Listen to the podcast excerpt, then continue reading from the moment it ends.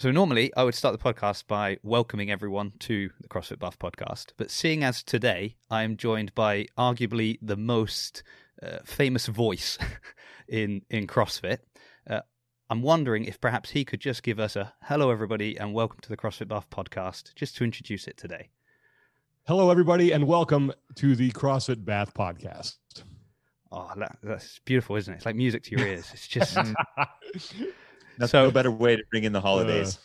So if if you don't know that voice, that is uh, Sean Woodland, who's joining me today, together with his partner in crime, Tommy Marquez, uh, from the Talking Elite Fitness podcast or various games broadcasts and regionals broadcasts in the past and sanctioned events and you know they're all over the place. You you, you must know who they are. Now, guys, not only that, I know you also like to throw down. You're very seasoned athletes. You know how important it is to warm up before any strenuous activity. Podcasting being one of the most strenuous. So before we before we start talking CrossFit, I have a few warm up questions for you, just to All right. just to kind of get you in the mood, grease the groove. First question I have to ask everyone is: peanut butter, crunchy or smooth? Oh, crunchy, 100%. Ah, man. Um, yeah, I'd probably go crunchy too. I like Good. the I- texture. I, I was worried I was about to destroy talking elite fitness there because Sean was very quick. when I was a kid, nothing but smooth. But Yeah. When I got older, give me the crunchy. Yeah. Yep. I tell you, Crunchy has made a huge resurgence in the last couple of episodes, uh, so I- I'm really happy Really? about that. So you guys are very good friends with the Buttery Bros, who are obviously associated with butter, but also pancakes. What food would you like to be associated with Talking Elite Fitness? Oh, That's a good question. Could we? I mean, I don't want to go waffles. 'cause I feel like that's in the same. yeah, family yeah. That, I feel like that's a shot big across. fan of waffles. so they go breakfast. So maybe we go something like savory up up at the at like dinner time. All right. Uh, Steak. s- I was gonna say steak or like a really nice juicy hamburger. that's Like, it. Yeah. There you go. So we're going for a juicy hamburger because I saw Yep. Sean's eyes light up when you said That that. was a good one. Juicy hamburger. So, listening to your podcast, one of the, the sound bites you particularly like to use comes from one of the greatest sporting movies of all time. That is, of course, Dodgeball. Yes. Mhm. So, my question is if you were in a partner WOD with White Goodman, what would you want to be in that WOD? Oh, um, let's see. He's a he's a small guy, so I'm gonna do a lot of handstand push-ups. Yeah. A lot of body weight stuff, pull-ups, handstand push-ups. Um, Hmm.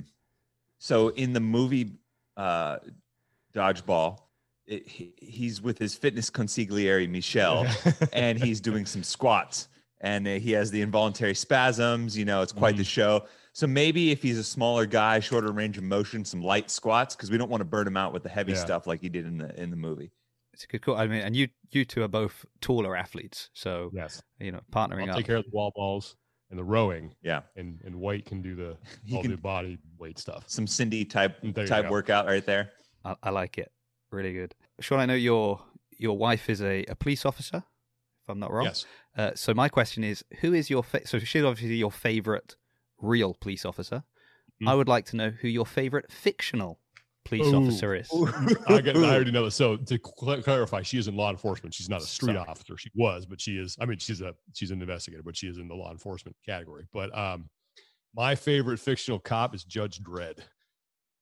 Oh yeah, Yeah, the, Oh, Karl. Mm-hmm. the Karl Urban version in the movie Dredd. Ooh, that Yeah. movie is so underrated. I wish Oh, they'd yeah. make more of those. that was that was the most recent one with uh, Lena Headey too, Yeah. right? Yeah, that was. so good. I was ve- pleasantly surprised by Mhm. that. I mean, you you had that answer. That was in the barrel. That was just Well, plus Anthrax is a great song about him too. So yeah, Yeah. big big Judge Dredd fan. final question, uh, and this I ask all first time guests to the podcast, uh, and it's always interesting when there's two people so they can even look at each other when they answer this question.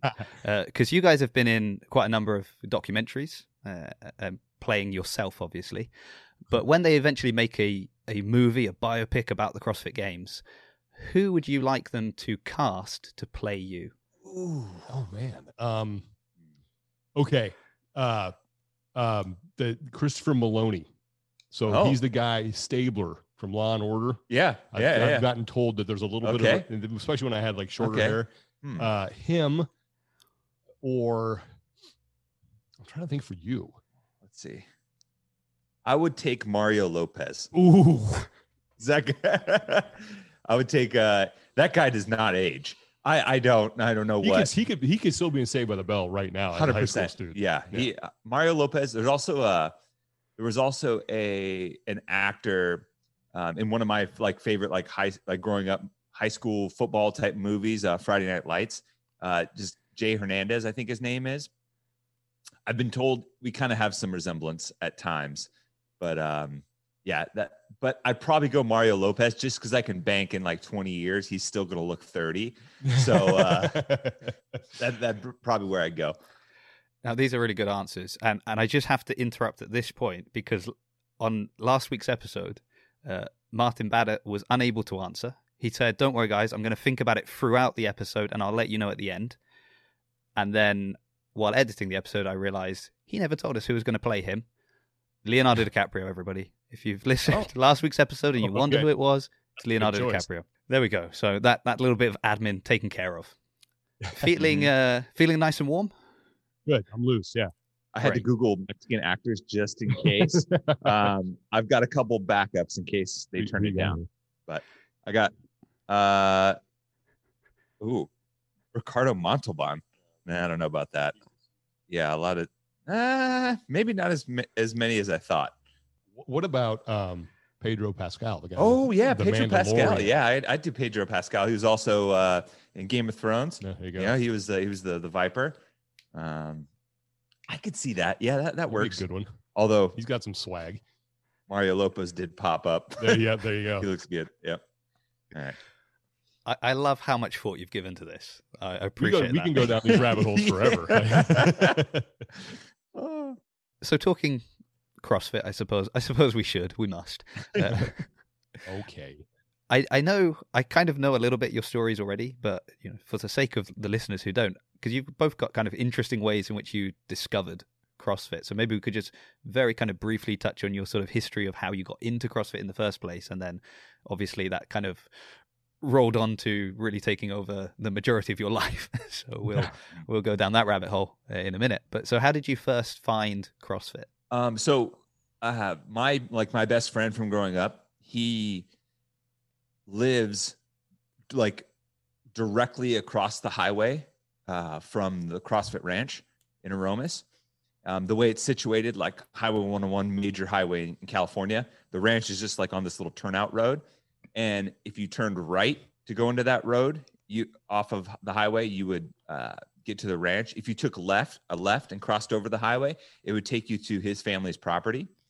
His cousin went to high school with the Castros and lost 100 pounds training with them because basically he got the like you're gonna die if you don't lose some weight type talk from his his uh his uh, doctor so he lost 100 pounds and you know he's my best friend's cousin so my friend saw him and was like whoa what did you do he's like oh i'm doing this crossfit stuff you got to come try it out these crazy mexican guys that are just working out of their this ranch this shed and in uh, just down the road from where you're at so i just finished college invited me out we went out to what what is the ranch in Aromas, and I didn't realize it.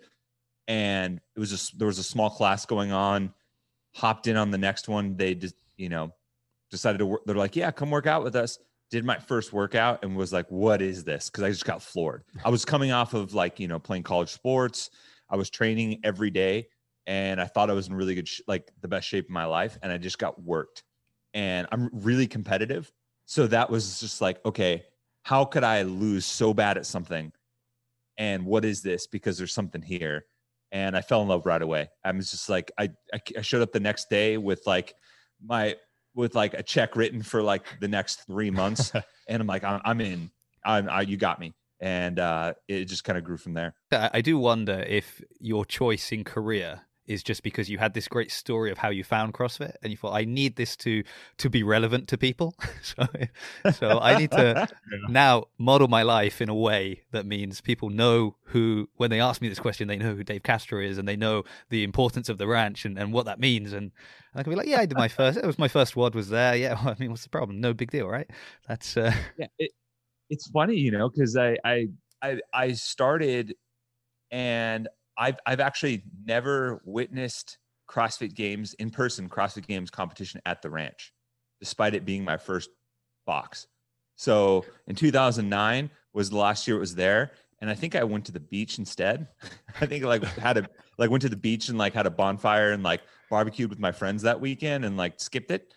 And I, I was I was pretty new then too, and and I since then the the games never went back in 2016. I didn't get to go. What were you doing in 2016? They they didn't. I was left out of that. I was I was at the I was stayed at the venue, so I didn't get to go to the ranch. Oh man, And I and they, I actually didn't even know about the twist until they like the night before. they did keep that pretty secret. And and then this year I wasn't at it as well. So yeah, it's it's funny. You were there. Yeah, it was uh, you know, it's it's it's hollowed ground. You know, it's like where the sport started. But it's so funny to me because I'm like, oh yeah, it's just like my friend's like family's property. You know, out in the middle of nowhere. So Yeah, I, I there's got to be some kind of conspiracy, Tommy. They're keeping you out. there's a reason. You did something. You did something at that first workout, and they've never forgotten. nice long con. I like it. So uh, you were saying, Sean, how did you? You said you found it for a friend as well. I found it through a friend and coworker. I was working in Jacksonville, Florida at the time, southeastern part of the United States. Um, and I was I had been working out a good portion of my life. And and what I mean by working out, it's it's what most people would think is working out. Um, and I was just sort of looking for something new. Didn't know what it was, but I, I was just kind of tired of doing the same old thing. And the guy, well, guy I worked with, his wife was a personal trainer, still is, at sort of an independent fitness studio in Jacksonville. And he was telling me that, well, first he's, he goes, why don't you make an appointment with Melissa? She could probably help you out. I said, yeah, that's not a bad idea. And then he started telling me about some of the stuff she was incorporating, this thing called CrossFit. And I go, what? What's that? And he said, well, it's a workout regimen, but you get your workout off a website. You go to the website and they have the workout, and then you do that, and it's like kettlebells and and you know, uh, Olympic weightlifting and plyometrics. I go, okay, well that sounds cool. And then I looked into it. I kind of I went remember going to the website. I said, well, this doesn't that doesn't look like a whole lot. It was something maybe like day you know, workout of the day was I don't know five sets of of one back squat or something. It's like that, that why that doesn't seem like a workout at all but I agreed to try it. So I went in, I made an appointment with his, his wife uh, for personal training and she introduced me to some of the stuff and, you know, kind of worked on, I'd never really been shown how to squat properly. So this was all new to me, despite the fact that I've been working out for so long and playing sports and me to kind of do a rudimentary kipping pull up.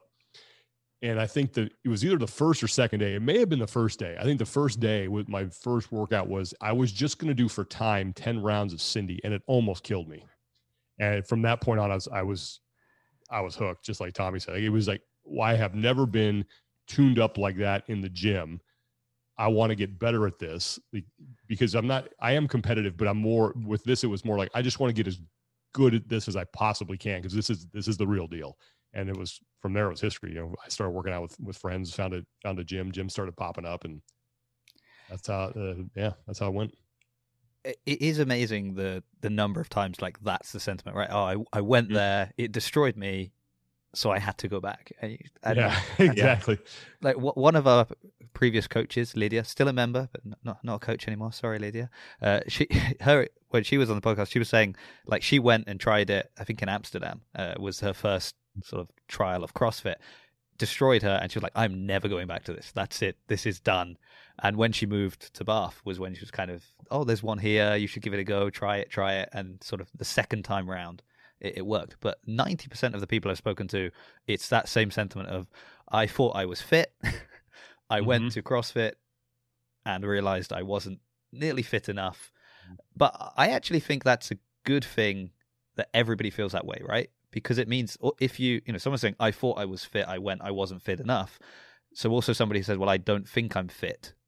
Can I start CrossFit? You're like, Yeah, because everybody who goes there realizes they're not really fit enough to do this. It, you're just going to start from a slightly different point to somebody who thinks they are really fit. And uh, it's funny because I think that you can point to so there's so many times in your in life where you think you have something figured out and you get like a harsh reality check and it's a a serious point of growth. And it's funny that like you know before in fitness there wasn't a ton of ton of that. You know, it's like bodybuilding, you go for a run or something like that. And um it's you know how many times have you if you reflected back on some of your viewpoints and beliefs as like a teenager or a young adult and you're like man i'm an idiot. And and it's it's it's one of those same things. It's like i think that it's a it's a it's a good like it's a good way of building character for people you know? It's like getting those reality checks and it's and then realizing that you're capable there's something there that's so much more available to you and that you you through time and hard work whatever it may be that you can actually build that and i think the the next level of crossfit the next generation of crossfit has been how can we provide that lesson in a multitude of ways on top of the i'm i got my i got my i got my butt kicked and a harsh reality check. And now i think there's like multiple paths. For the people that are competitive i get my butt kicked and i'm like how do i how do i fix that? And for the people that are intimidated there's a, a, a maybe a, a, softer or more uh, a more delicate approach to those people to bring them into the fold and help them discover that on their own so that's where i think crossfit has grown a ton i, I think that's always the uh, we've said many times uh, talking different ones on the podcast like when you go to to check out a new box or for the first time you, you kind of walk in you see a class going on and your eye is instantly drawn to the kind of the best athletes, right? So it's oh look that one knocking out multiple uh, muscle ups unbroken, and that one's doing their handstand push ups, and but what you don't look at are the people around them that are doing the scaled version of that movement. Uh, so you can kind of come in and see that and just think, ah, oh, it's it's too much for me. I can't do this. But actually, take a second look because most of us are dying on the floor anyway. You're fine. You, will yeah. be okay. My wife's just gone back after a two year break um, and she was so like nervous about going, and she's saying similar things of like, oh, you know, maybe I'm not fit enough to go back to CrossFit. Perhaps I should have started running or something again before. I was like, you go to CrossFit to get fit. Don't worry about it. They'll they'll help you. But you know, it's not easy. I, I felt really guilty because we started CrossFit together uh, quite a few years ago, and and then when uh, we had our our son already, he was a bit older, and then when she got pregnant and we were having our daughter, uh, she she had to stop but I kept going. so I was like, so sorry. Yeah. And you know, two years later, I'm like, you can go back now if you want. it's fine. Yeah. So this is how you got into CrossFit, uh, but then you guys really went all in, right? Um, so I, I kind of intrigued again how sort of how that happened, or, or even why you allowed that to happen, because I, I guess you must have seen something there in order to kind of pursue it in the ways that you did. Yeah, yeah, I mean, uh, my my my career before that was in mental health services. So uh, working in a clinic, um, working with school aged children primarily um, in like lower socioeconomic status in my in my hometown. So that's it's not glamorous work, but it's very rewarding work. And it's for me that was the the factor that the reason why I wanted to do it because I want to directly help and impact people in my in my community um, where I grew up and and and in a in an area that I thought needed a lot of work. And some politics got involved in that area field for me that were kind of making me a little bit disillusioned. And at the time, CrossFit was my my personal form of like mental health and escape to be able to cope with a lot of that. And so as I got more involved in CrossFit and I got my level one and I started training some people after, you know, before, uh, before and after work at the, at the ranch, I realized that the benefits and, and the productivity and helping people that I was seeing through mental health was also happening at the, the CrossFit box. And I was, a, I, and just looking in the mirror was proof of that. And so I had an opportunity step away from mental health services. And there was a change it just happened to coincide with there was an opportunity to open up a box uh, tied to the ranch in my hometown. And you know it could be you know myself and my business partner's own place. We have our own gym and and spread that bring that crossfit to my hometown for the first time. There wasn't any gyms there before. And so it was like another way of helping people just through a different door so I, I saw that and I was like, this makes me a lot happier right now.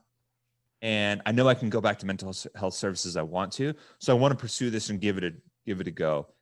It's kind of scary, you know, because you're starting at ground zero again.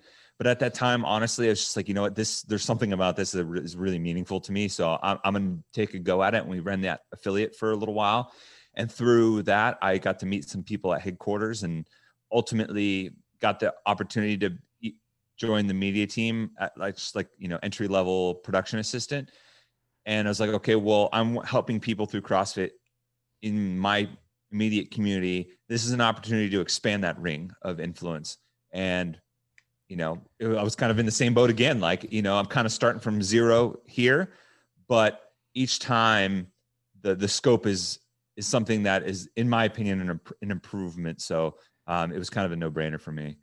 What's What's really interesting, I mean, there is. I think if somebody, if I mention your name to somebody, at, you know, in the sphere of CrossFit, they're going to immediately associate you with the sport, right? CrossFit, the sport, because that's sort of how they know you. And there there does seem quite often to be this like divide, right? It's like the sport, the health, there never shall the two meet. But actually I'm I'm very much of the opinion that they are so intertwined you cannot separate one from the other. And what's mm. interesting is like you're saying, oh, how did I get into CrossFit? You know, a, a friend introduced me because his cousin had lost 100 pounds. Uh, then I did this because I saw that people were benefiting with their mental health and their physical health, and I was it was my stress relief. So actually, it was all the health side of things that kind of got you into it. And even with your your move to to the kind of the the sport and the production, it was still like, well, here's another avenue for me to expand my reach for for the health side of things. I was wondering where the story was going to go initially when you said, you know, you worked with people with mental health issues and children so mm. obviously that was a, like a, a, perfect fit to work with CrossFitters. It's like, okay, this is interesting, but uh, no, it was a it was a much more altruistic story than that. So really nice. Uh, yeah, and, and uh, just to kind of touch on one of the points there, like people look at the the games athletes, right? They're really pushing the boundaries of what fitness can look like, right? But one of the things that I think gets lost and something we can do a better job of is right. If you understand how CrossFit teaches fitness and what is fitness as a hedge against sickness that every time the the games athletes expand the boundaries of what's possible fitness wise they're also expanding the scope for the rest of the community to be able to build a bigger hedge against sickness as a result by CrossFit's own definition. So when you look at Matt Fraser and Tia Toomey, they're like, oh my gosh, this is possible in fitness. All right, well, if that if that line of the community moves with it, then we're expanding just how much we can protect ourselves against the illnesses and chronic disease and uh, sicknesses that plague our society in that same vein, right? They're moving the ball forward for us. Um, you know, granted, there's a degree of separation, but still, it, it's expanding those horizons for everyone across the board. And and I, it's not as simple as like they're a different breed than us, you know. And go back to the very, very definition of CrossFit is like the needs of the Olympic athlete and the pro athlete and the everyday, you know, mom and dad don't do, vary by type, just degree. And, and so th- that right there is the natural relationship, in my opinion, between the health side of things and the sport side of things because they support each other. Yeah, I, I always like to think of it as sort of uh, the the games and and the FC is like the ultimate expression of what can be achieved in this methodology. Uh, but you know, yeah, it, it, and it's kind of like painting, right? Like you can you can be an artist, you can paint, here's a, a great artist. This is kind of the ultimate expression of that ability. But it doesn't mean you can't also do something similar, even if it's not to the same degree. As someone yeah. who is not very talented at both drawing, painting, or CrossFit, I you know, definitely feel feel I know that on a, on a personal, deep level. There, um, Sean, how then did you you get involved with uh, with working for for CrossFit, and then I mean I know now you guys are kind of working with CrossFit a lot, not so much for uh, CrossFit. That's a that's a topic for another day. But uh, it was it was one of those sort of right place, right time, or you know wrong place, right time, depending on how you want to look want to look at it. But I had so in 2010, I had moved from Florida back home to California, and I had when I was I was in Florida for about 12 years and I was I worked at a couple different TV stations as a local sports anchor and I loved it. And in 2008 when the economy tanked, uh, my station chose not to renew my contract and I knew that I because I was I had been there a while, I was making more money than they wanted to pay that position and I was kind of like the writing was on the wall, and I, I got into advertising and PR, and then an opportunity uh, arose to where I could move back home because I wanted to be closer to my parents. They were getting older. My dad was having some health issues, so I wanted to be be there to help out with that. But the whole the the thought of getting back into broadcasting wasn't appealing to me just from a traditional standpoint because the way the business was going was just not something I wanted to be involved in. But I was hoping that I could get in get back into it somehow because it really was my passion. And in 2011, when I was still working in PR and marketing, I went to the CrossFit Games as a fan. And I remember I took a picture with Mikko Salo. Like, that was pretty cool. He's the first athlete I ever met. And uh, I actually met Bill Grundler uh, because a guy I was there with uh, went to Bill's gym and Bill was on the media team. So I got to meet Bill in 2011. That was kind of weird. But I remember, I think it was before the Killer Kage event in 2011, going into the tennis stadium and seeing all the cameras and I saw Miranda and Rory on the floor and they had ESPN mics. And I immediately, you know, kind of my eyes got big and I started looking around. I went, I went, wait, what's hold on. This is this is on TV. They're actually covering this. I got to find a way to get involved in this because I, I've at the time I'd had uh, 14, 15 years of you know broadcast experience, you know, knew how to do it, but I didn't know how to I didn't know how to get involved. So I remember going back home after the games in August of 2011 uh, fired off a random email to media at CrossFit.com, told him who I was, told him my background, been doing CrossFit since 2007. Uh, love to get involved, then didn't hear anything. February 2012 rolls around. The gym I was working at in my hometown, working out at it in my hometown in Sacramento. Uh, they, the owner of the gym, came to me and said, "Hey, do you want to go get, get your level one? I'll pay for half of it, and then you can just coach." And I went, "Sweet, I'm in." So I went to Reno, Nevada in 2012 to get my level one. And Pat Sherwood, who was at the time doing a lot of media stuff, was one of the instructors. And at one of the breaks, I worked up the courage to go talk to him and ask him, you know, how do I get involved? Because at this point, I was like, if I don't say anything, I'm going to be ticked at myself. If I do, the worst thing he's going to say is like, I can't help. And to his credit, he listened to me. He said, send me your info and I'll pass it on. And he actually did. Um, I thought at the time he maybe was kind of just blowing me off, but he wasn't, and I to this day owe him for that. So again, I didn't really.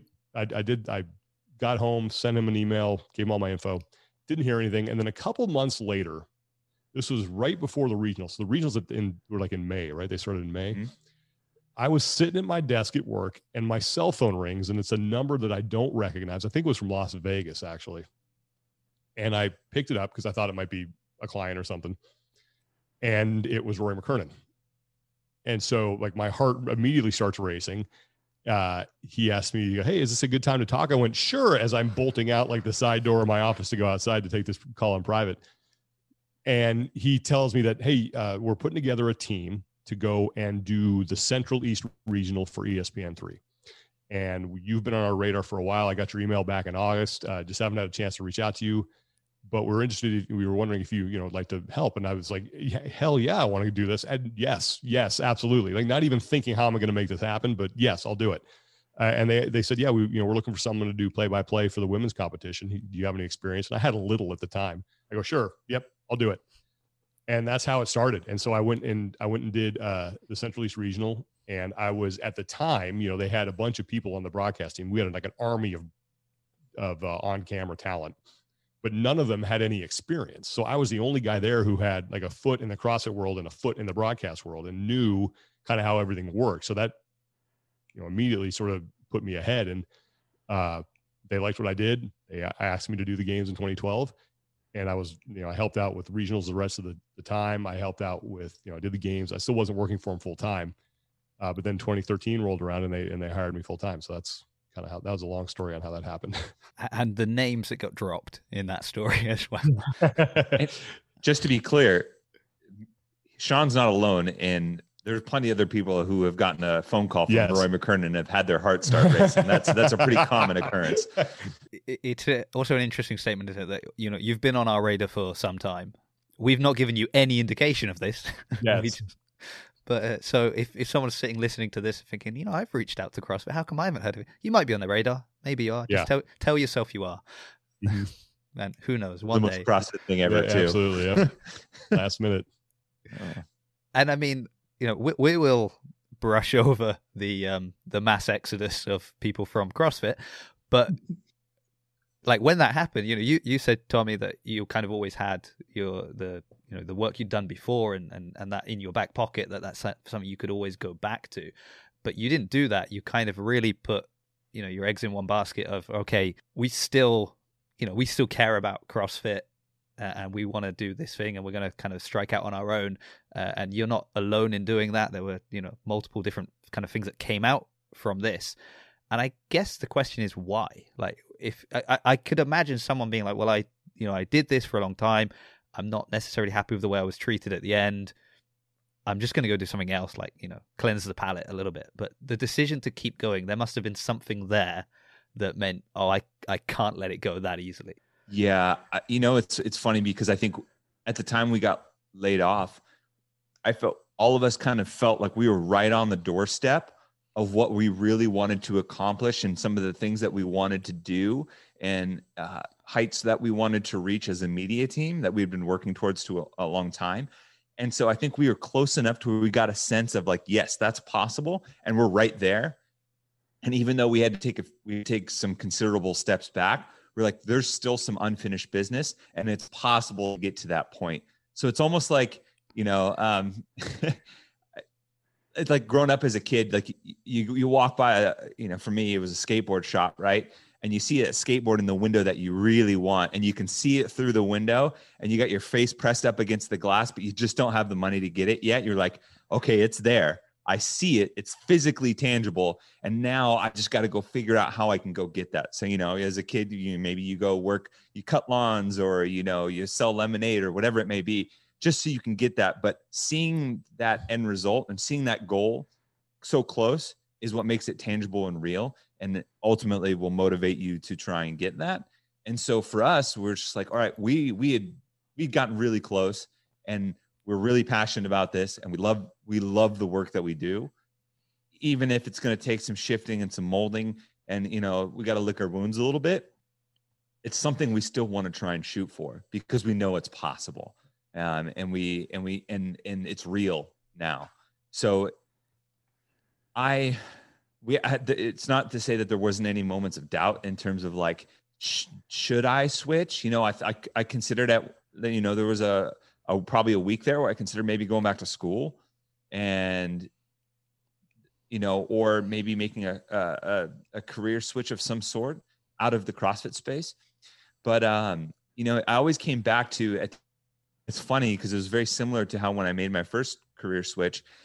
At the end of the day, the each day, the thing I was looking forward to mo- most was going into the gym and training and going into the affiliate and spending time working on myself, seeing people at the box and just letting that be my happy place. And I'm like, if it, 10 years, 11 years later, this is still the case, then this isn't something that I can just let go. Like just because, you know, someone that, you know, maybe that I don't hold in high esteem decided that they didn't value my work, that's not going to deter me at this point. And I, and I guess building on that, you can say maybe they didn't value my work, but other people do. And so, you know, putting out something independently like you did, and then the response you got to that, that's, you know that's a nice indication that, okay, actually, yeah, people do value what we do, even if certain people don't think they do. if that, I, I if that makes been, sense. Yeah, it yeah, would, yeah. It would have been one thing if when we were at HQ and the sport wasn't working and you know we weren't getting any any info from or any interest from uh, broadcast partners and fans weren't showing up. It would have been it would have been one thing if like look this just isn't working. You know we it's it's not it doesn't have legs. We need to go find something else. But that was completely and totally not the case. And and as Tommy said, after 2018, we had like we got the skateboard you know we had it in our hands and we were ready to go ride and we were ready you know and then it got ripped out of our hands. And you know there there are two reasons two things for me is like the first was i didn't want to go out like that. We didn't get to end on our terms we didn't get to walk you know step away the way we wanted to, to, to do it because my plan was when i when i started working across it i told you know i told Tony Budding who hired me i said i don't want another job. Like i'm done bouncing around. I've done that for a good per- portion of my life. So I, my plan was this is it. You know, I'm going to ride this thing until I retire. So there was that not being able to go out on your own terms, knowing that there was still something out there, you know, there were people who were still interested in making the sport work. And then the, the climate at the time after that happened was it, the talk was, is that someone was going to pick this thing up and run with it. So part of our motivation, at least for me was let's stay relevant. So when that does happen, we're ready to, we're ready to jump back in. But yeah, yeah, like Tommy, I went through the whole thing about, well, I guess I could try to get back into TV. I don't want to do it, but I, you know, I have the skills. I might be able to find a job or I, you know, maybe I can go to the fire academy. I'm a little old, but I can still, I'm still in good shape. I can do it. They, they might take me. And I talked to some people about that. And, you know, my wife said to me, she's like, take some time and make this, you know, try to make this thing work with Tommy. And the, you know, the two people who are most responsible for me being here right now in this position are Tommy and my wife. I mean, in that, you know, he kept pushing this and wanted to do it and was force behind that. And then my wife, who said to me, I'll never forget, she goes, I don't want you to go get a job where you're going to be miserable. She said, We're going to be okay. Take your time and see if you can make this work because you're going to regret it if you don't. And I went, Yeah, okay. And to have that support was pretty cool. Now, I, I know that you're quite big wrestling fans. and and I've got to tell you that when you're saying, you know, we had unfinished business, we're not going out like this, we weren't going out. yeah. I mean, it just there's just the ring there, right? Of, yeah. Yep. We're cutting the promo. We are. Listen here, Greg Glassman. you may have got the best of us in 2018. Yeah, that's yeah. good. We can oh, yeah. Nice. Okay. Well, we've got the clip ready for this week's episode. Yep. That's great. now, there were a lot of changes, and I would be remiss if I don't bring up the regionals versus sanctionals argument. Mm-hmm. Because now, now that we're friends, I feel like I can take an opposed viewpoint to you. Um, okay. no, what what it is is obviously I feel like, well, to be honest, on your last couple of episodes, I feel like your your view on sanctionals has softened greatly. Like when you speak about your experience at the Filthy 150, and you kind of talk. I, I guess this year's or or what we got of this year's sanctionals uh, was obviously a, a, step up from the first year, where people were kind of trying to to figure things out. Uh, so that's that's one one side of it, one side of it. But I definitely feel like because of who who you are and who you know, uh, so you know all the people kind of in the media side of things, and you know the athletes, and you you're looking at it very much like how is this going to affect the athletes that they're traveling here or doing this or it's all that kind of side of things. Whereas I feel on my side of the fence where it's like local box, just your kind of you know, a number of the members have never heard of the CrossFit Games. They didn't know that there was also this kind of competitive side of it. Maybe they've seen some local competitions have gone on, but it's a very different sort of viewpoint.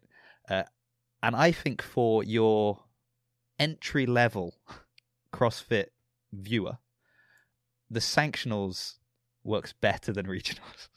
And I'm willing to defend myself on this if you have questions. But I think the so I definitely okay. have thoughts on that. I, I have thoughts on that too. Um, I think to start, if depends on what you mean by better. If you're talking about the quality of the product across the board, as far as presentation and media production, then unequivocally, and I said that very poorly, um, sanctionals were not better than regionals. Just just from a production standpoint. I mean, and if you're talking about, and this is where I think then this is where as traditional sport fans, we kind of lean heavily on that. Is if if you're all signs pointed based on registration in the open that a larger part of the community were becoming involved in the sport, at least on the periphery, they can acknowledge this. And so when you're trying to get people into the sport and you're starting to getting the entry level, there's a few things that I think are paramount in towards not just getting them involved, but keeping them involved.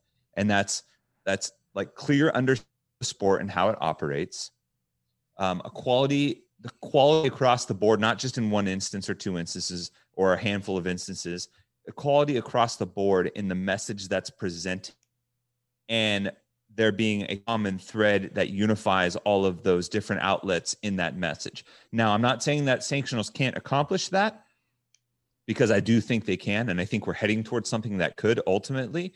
But I think the first year to two years, it was not doing that. There was a lot of other good things that they were doing, but I think that um, the quality control across the board was so scattered and so varied um, no no one's and I won't deny that every every event that I went to I had a blast at, you know. But for the most part, if if we're we're trying to create this global community and the quality of product doesn't keep me engaged if I'm at home watching that event, then then we're really just servicing our own little silos, right? You know, and and cer- certain events like Strength and Depth are a great a great uh, outlier to that because they had a good media production, they had a good broadcast, they had good competition um, you know, Ollie and the and the team, they, they've been doing events for for you know year round for a long time, so that's a little bit different situation for them. But they're bringing more to the table than other people are, right? So how how do, how do you judge all of them on the on the same scale?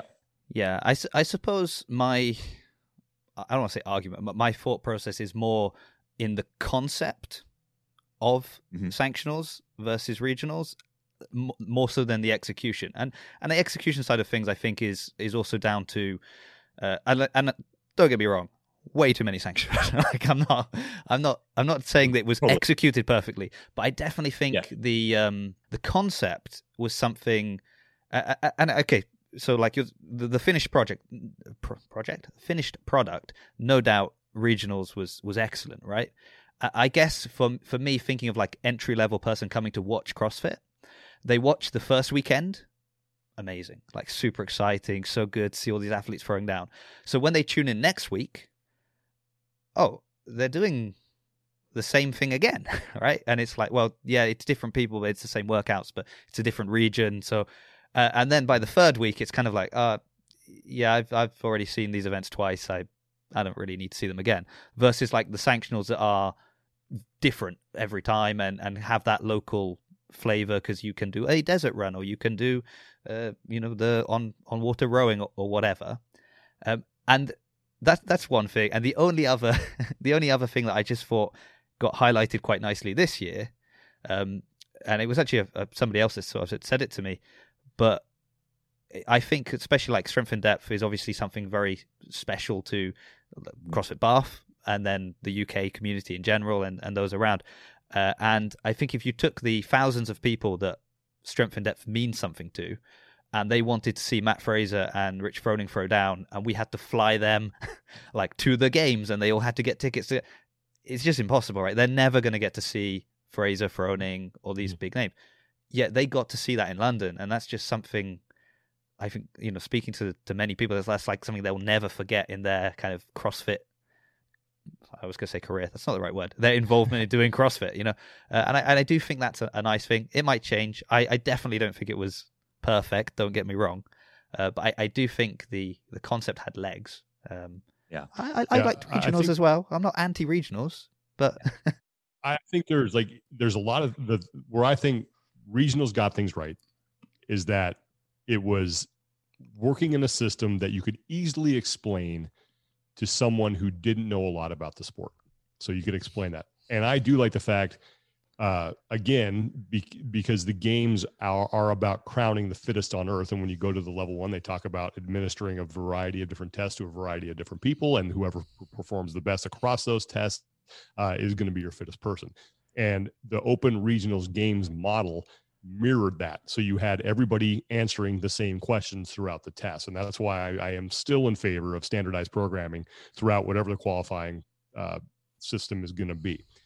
And I, and, and so I think regionals did that really, and they did the media really well, and they did the, everything was laid out the same really well. And I like the fact that I could tune in one week and watch one group, and then the next week, oh man, Fraser's going to do this event. I wonder if he's going to beat that time. Like I thought that was cool.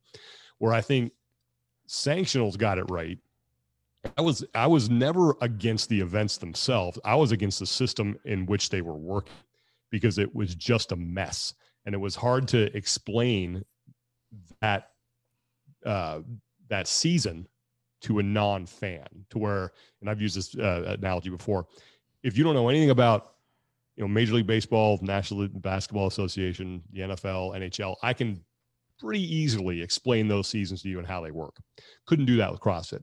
But where the sanctionals got it right is they put on these great events that also involve the local community. And I hope that whatever model we get combines the uh, I don't want to say ease of access, but the ability to understand the system that the regionals brought with the sort of unique flavor that the sanction events brought as well, where the sanction events can that are part of this qualification have to have some, and I, I don't know if I would like it to be standardized. Everybody should do the same tests going to the games. But at the same time, they can run local competitions like Filthy 150 did, where they had, I think every box in Ireland took place. They need that because that allows someone who knows nothing about the sport to go and watch one of these events and not only watch, but maybe be involved at the same time and compete on the same floor as these other athletes.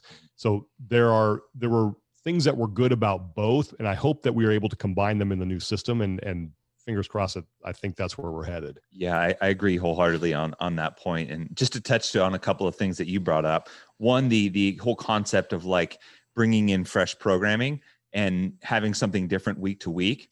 While that's great in theory, it has at no point was that ever reflected in uh, as a success in both the viewership and turnout the sanctionals compared to regionals. As a, a matter of fact, we actually saw upticks from week to week through regional competitions as we got more data points and people could actually cross compare against regions. So that that was a big thing. I do think there's something there with incorporating new people and new flares programming wise. I've written articles about that, but I think the way that it was incorporated what doesn't necessarily hold up as well. If, if you're going to tell me that I'm going to have I'm going to have a ton of people adding their own flair to programming, but there's going to be no guidance in creating a standardized test of fitness with while still including those versus standardized programming and we can cross compare and tell stories. For us on the media side having the same programming week to week is phenomenal for storytelling. And that's why you saw people turn out in droves uh, during the live streams and interactions and things like that because people knew what they were getting they could rely on it and as a result the storytelling got really good and people could create we could create education right? Because they saw, hey, Ben Smith went last week and did this. So when I'm watching Matt Fraser smash this time, I've got a frame of reference for it, right? Like, you know, if, you know, what I'm a Liverpool fan. So, uh, you know, Liverpool was chasing down record books last year in the Premier League. And, you know, why is that important? Because we have years of, of watching the same game being played that has set us up to understand the greatness that we're witnessing now. So that's that's I would push back a little bit on that, but I do think, like Sean said, there's going to be a happy medium because I do think I think sanctional's biggest impact on the sport is pulling people outside of their comfort zone to open up the wide the wideness of what's possible in bringing more people into the fold. And I think that's phenomenal. And I think there's going to be a, a good uh, a a good a good blend between the two, a good marriage between the two. The the the one thing though, it just has to be executed correctly because you know graveyard is going to be lined with good concepts that were executed poorly, right? Million dollar never, you know, never left the harbor because you couldn't execute on it. And um, I, I think that after the last couple of years, you know, we kind of learned, hey, there's some really like I'll, again, I'll, I'll I'll I'll praise strength and depth for how good of an event they ran. Everything I've heard from anyone that's been there, great and what that does is that sets a standard for other events to run. You know, there's a handful of events that, done, did that. It also creates trust in people outside of HQ's direct line, uh, trust in in being able to hand to some of those people to run those events, while and still maintaining a certain level of quality control across the board. One of the things is like strength and depth had a pretty test across multiple days, right? But can you can they reasonably say, and if we're talking about CrossFit's definition of fitness and finding the fittest, can we say person that won strength and depth was filtered in the same way that the person who won some event that only had five events total? Can we say that they both did the same work to get there? So, f- firstly, I'm just going to say that honestly, this is not a big deal for me. But yeah, because yeah. I because I've spoken out about it to other people, I just don't want yeah. someone to say, "Oh yeah, but when you had Sean and Tommy on, you were too scared to say it to their faces, weren't you?" So oh, oh no, I'm putting it out there. Um, I respect it, by the Absolutely. way. Yeah. I mean, I, I definitely agree with everything you said uh, across but and as i said i think it's much more the concept than the execution and there were things that i would definitely say okay this is and i i had issues with certain programming of certain events and and we talked you know someone was saying about like changing movement standards and i was like yeah if it if it if it's good a good change then that makes sense but if it's just to add a you know oh it's a bit more difficult and it's like yeah but there's a risk of injury there's people that haven't practiced doing it this way so why you know i get that sometimes you give people too much control and they just go mad. so Yeah. Yeah. so that that's great. I do think as well though. I guess it depends where the test begins a little bit because I like to think that the test of fitness should begin at the games because uh, I guess I, I guess I look at it a bit like somebody that takes a test at university or you know or, or college or high school or something. People get there in different ways. Maybe somebody's had to really work to get there and they got got a scholarship and they could go, and somebody else, mum and dad, just had the money and you know donated a library and I got in. But when you take that final test, it doesn't matter how you got there. That that test is what reveals. So like somebody who go, you know, I I'd like the feeling of somebody went to a quote unquote weak sanctional, and yeah, you got your ticket to the games and you came last. so that that tells you that you know the test kind of your points previously on other episodes about whether or not the test, the final test, is fair if you don't get to take all the questions. Yeah, I know exactly what you mean with that. So I get that. That that's Yeah. another that's another Yeah. discussion. But yeah, I, I, I just I just think that the test of fit I think I think the test of fitness is a season long thing. Um, I and that's where I think we we might we can agree to disagree. I, I think the test just begins sooner than that, and I think that in order to make what what makes the test, more, especially in sport, and this is where I think sport and like you know school, I think in order to have the the to crown the fittest, you need to have the fittest field. So you need, you need to cut your teeth against the absolute best of the sport. So that to me that that that puts an onus on the test earlier in the season. The uh, but one of the one of the things I want to make clear is that, um, and we've talked about this a bunch on our show, is I th- I'm not I'm not necessarily pro regionals and anti sanctionals. I like to actually try to poke holes in both because there are holes in regionals and there are holes in sanctionals because I think critically ev- evaluating both sides allows us to find that blend between the two and be like, I don't like this, I don't like that. And I think nowadays we get up and it's like we're team regionals. It's like, oh, we're team sanctionals. It's like, how about we be team CrossFit games and find out what's the best possible path for Mhm. both situations, you know? Like how can we create opportunities for everybody while still keeping the sanctity of the test that we had before, you know? Yeah, yeah, I uh, definitely uh, agree. All good points. Uh, I, I guess as well when I said about kind of viewership, uh, I'm thinking. I, I was actually thinking more. Again, it, it makes no sense because I'm thinking of the future as opposed to the past. But I'm thinking, you know, like uh, Eric Roza has talked about wanting to be, you know, on the on TV basically, not that because yeah, somebody who is making the effort to go on YouTube or Facebook and find regionals of course they care you know they know who ben smith is they know who matt fraser is they know why it matters that this person did this event faster or slower or whatever i'm i'm trying to think of your kind of casual viewer at home who's just flicking channels and comes across crossfit uh, and they maybe they don't even do crossfit but they just see it and it's like oh i'll stick around and watch this. Uh, and perhaps they see it again next week and it's different events and it's like oh, i might stick around and watch this again. How many times do they do that before they decide, you know what, I'm actually let me just see if there's a, a local box near me, or let me just see if you know if I can get involved in doing this kind of thing. Because I, as I'm pretty sure you guys are on the same page with me, I definitely believe, and having spoken to many people that this did get them in, seeing it and seeing what like those pros can accomplish does spur you on to think, I'd like to give it a go. I, I'm not going to be doing a you know handstand walk marathon, but I can probably uh, do something, right? And and so I'm all for, as you said, kind of not being one against the other, but just just have the best product that brings people in. Anyway, I, I had to bring it up. I I, I couldn't No, have handled totally, the, the the pressure that I was feeling if I didn't mention it. Yeah. You can go back to to your to the to the box, hel- head held Yes. high, chest chest puffed up because you know what you you did it.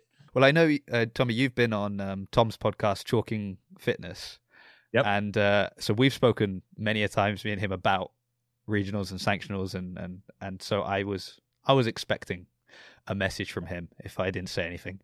Ah, well, I'm curious. I'm cu- I'm curious. Uh, how many times how many people do you think have decided that they ultimately didn't like football because the pitch size and goal size didn't change week to week?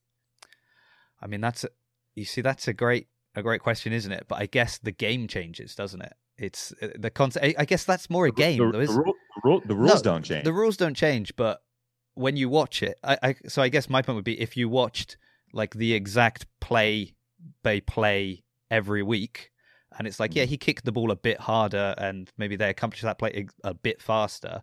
Whereas, I guess with any kind of sport in you know, especially when it's like a team sport, there's when you're watching it, it's you know they talk of the beautiful game, right? It's it's what they're Yeah. doing on the field and you know how they you know and and you can watch one match and it finishes I don't know, if it's you know English football like 3-0 and another one is uh, you know a, a, a 1-1 draw and it's just like it's always different but the same Yeah.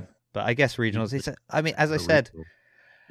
as I said I think but I'm very much thinking of your super novice right like I know nothing about CrossFit and I'm just wa- anyway it it doesn't matter it doesn't matter but sure.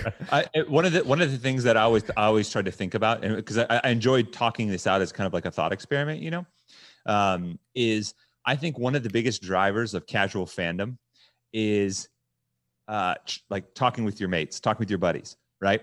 Is how many times do you want to be like if you're watching a game and be be able to be the guy that like, oh yeah, I know this guy, or I know this guy, or I know something about this, right?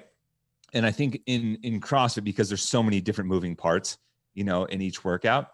I think one of the reasons why we saw it be able to be, I think one of the reasons why networks wanted it back when we were doing regionals is because of that reliability of what they were going to see. Each week they knew that these were the tests we were going to see. We could build that storyline.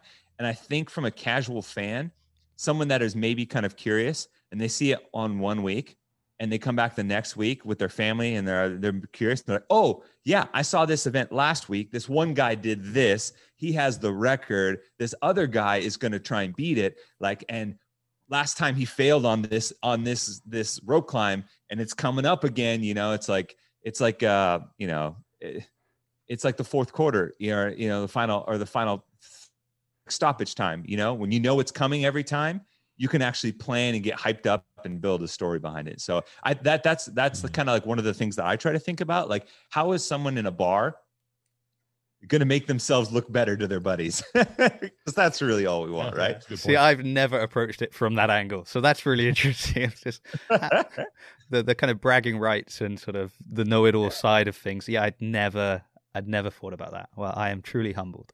so that's so. uh, Final thing then, because uh, this is, you know, I, I've dragged you away for far too long. Although it's morning where you are, right? So it's Yeah, Yeah, it's, oh, yeah, it's it's still me that is eating into my evening, and I should probably get to, should probably see my family. But you know, okay.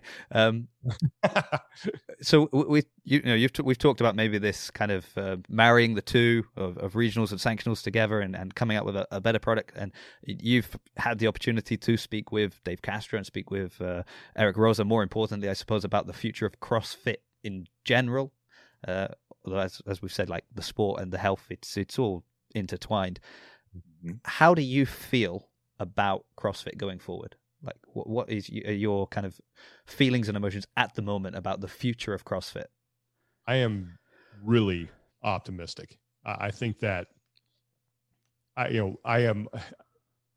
I was thinking. It's funny. I was thinking about this this morning about how I feel like we've just been in one giant waiting game for like the past two years plus, Mhm. and I am. I'm frustrated, but it's not fair for me to be frustrated. I'm frustrated that we don't have all the answers right now, but I understand why. So it's not fair for me to be frustrated by that. But I am extremely optimistic when I remove the emotion from it, when I move the remove the last two years of what we've been through with all the changes and, and everything that's happened. I am extremely optimistic that Eric Roza and his team is going to take this entire thing, not just the games, but CrossFit in general, to new heights. Uh, that they are going to truly do a fantastic job of promoting it and getting in front of people as the you know, world's best pathway towards health, happiness, and performance. I think that he has surrounded himself with good people who are going to help him execute that. And just the the limited dealings that Tommy and I have had with not only him but the people around him have been they couldn't be more different than what we were used to. And I think the good thing, the sense that I get from Eric, and, and this might be the most important thing, is that I feel like he genuinely cares. Obviously, this is a business. He needs to make money. He needs to run it as a business. He has investors he needs to deal with.